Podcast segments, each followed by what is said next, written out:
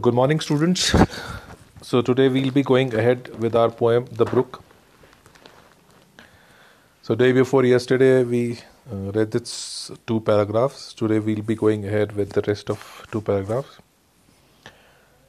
Now, we uh, till now we have studied that uh, that the poet was talking about that how Brook started its journey from the high altitude mountains, from glaciers, and then how it went down and from villages, bridges, and other places, and then finally it reached uh, uh, a place where it joined the river. Then in the next paragraph, uh, the poet talked about the various sounds which Brook created.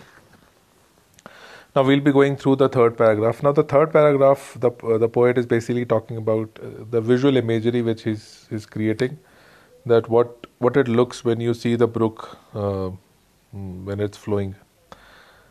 I wend about and in and out, with here a blossom sailing and here and there a lusty trout.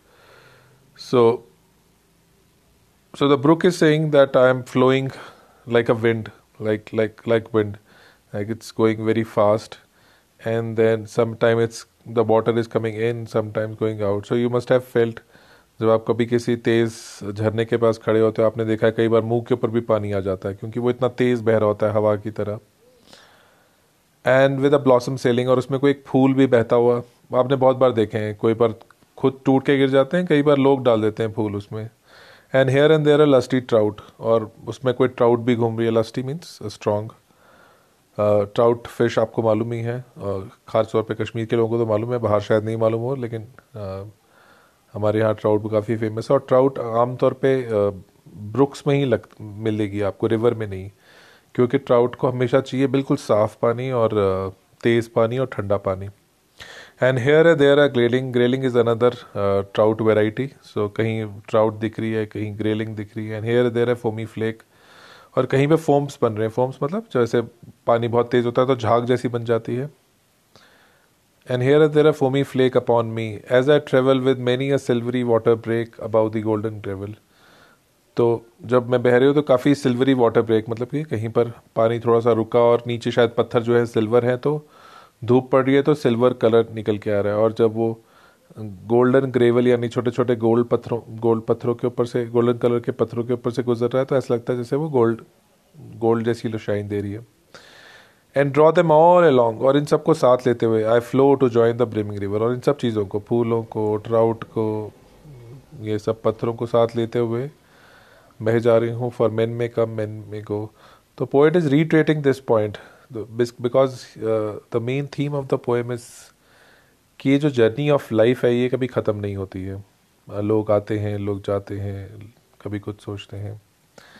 But ये life चलती रहती है। ये सारा process जो है, ये ख़त्म नहीं होता है। I steal by lawns and grassy plots. I slide by hazel covers.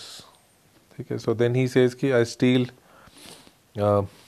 Steel का मतलब यहाँ पर यह है कि बिल्कुल चुपके से अब कई बार क्या होता है कि uh, जो ये स्ट्रीम होती है कई बार ऐसी जगह पहुँच जाती है जहाँ बिल्कुल जो है स्लाइड नहीं है और प्लेन सा है यहाँ पर आवाज़ बिल्कुल कम हो जाती है तो ख़ास तौर पर ऐसे जहाँ से घास वाली जगह हो आसपास ज़्यादा पत्थर ना हो तो पानी एकदम शांत हो जाता है। So that's why the poet is using the word steal here and I slide by hazel covers तो हेज़ल नट के जो छोटे छोटे पेड़ होते हैं, उसके आसपास से गुजर रहा हूँ।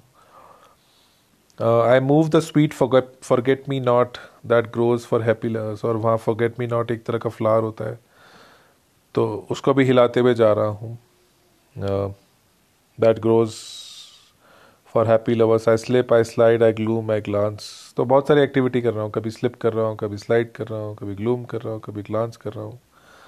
अमंग माई स्किमिंग स्वालोज तो जो मेरे ये स्वालोज हैं तो उनकी स्किमिंग ऊपर ऊपर जो मैं तैर रहा हूँ।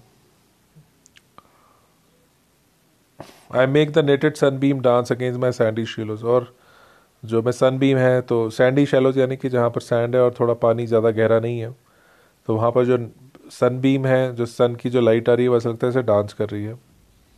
I murmur under the moon and stars in brambly wildernesses तो जब मैं रात है तो ऐसा बहुत धीरे से बह रहा हूँ, जहाँ पर कटीली झाड़ियाँ लगी हुई हैं।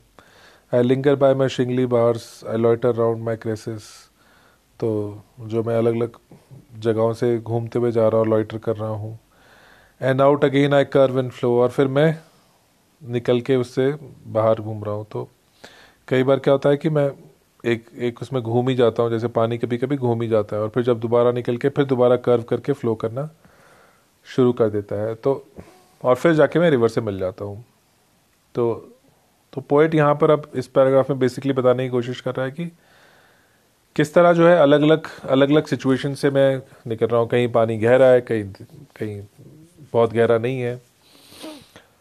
तो अगर आप नोटिस करोगे, जैसे मैंने आपको बोला कि स्टार्ट में भी बोला था कि नॉर्मली रिवर का जो पूरी जर्नी है, वो ह्यूमन लाइफ के साथ डिस्कस उसको उसको कंपेयर किया जाता है।